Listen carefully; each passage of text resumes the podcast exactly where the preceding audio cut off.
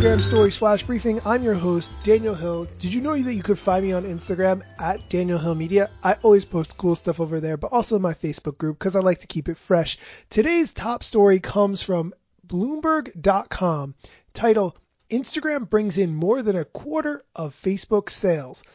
That headline doesn't actually do it justice. In 2019, Instagram brought in $20 billion in advertising revenue for Facebook.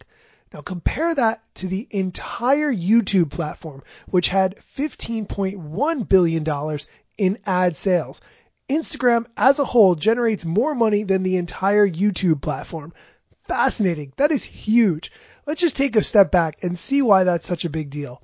If you remember back to 2012 when Facebook bought Instagram, Facebook bought Instagram for $1 billion.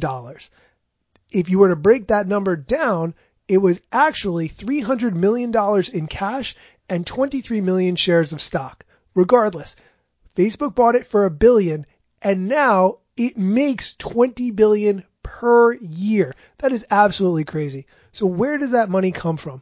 It's strictly from ads. Instagram had no model for bringing in revenue when it was acquired by Facebook.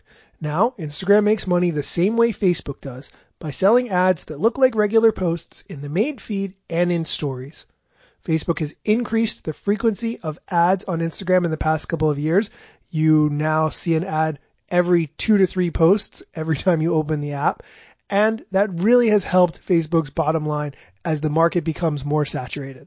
However, there is one thing I want to point out in comparison between Instagram and YouTube. Google didn't disclose what YouTube's costs are, but it has said that it shares more than half of its advertising revenue with video creators and spends heavily on video bandwidth. Instagram does not share any of its ad revenue with content creators at all. That is a key differentiator, and that is a really big thing that I think is going to hinder Instagram going forward. So the question is, how do you capitalize on this?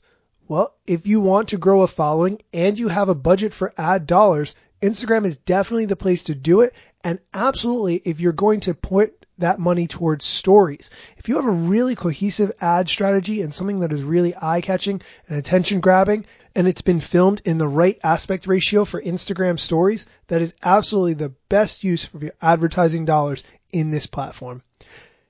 If you would like to discuss this article or get to know the other hundreds and hundreds of cool people who listen to this flash briefing every single day, you can join my Facebook group, the Instagram stories at facebook.com slash groups slash IG stories, where you can find this article and many more. Thanks for listening.